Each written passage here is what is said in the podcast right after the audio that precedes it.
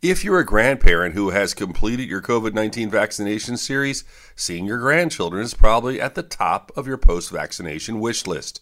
This is where you need to not let your guard down. Be cautious because young family members, as well as many others, probably haven't gotten the vaccine yet. If you don't live in the same home, visiting outdoors is lower risk than indoors. It's still safest to stay six feet apart.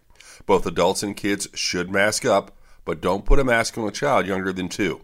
We still have to get to the point where most of us are vaccinated to return to the things the way they used to be. It may be frustrating to have these limitations, but we're getting there. With your health, I'm Dr. Brian McDonough on 1010 Wins.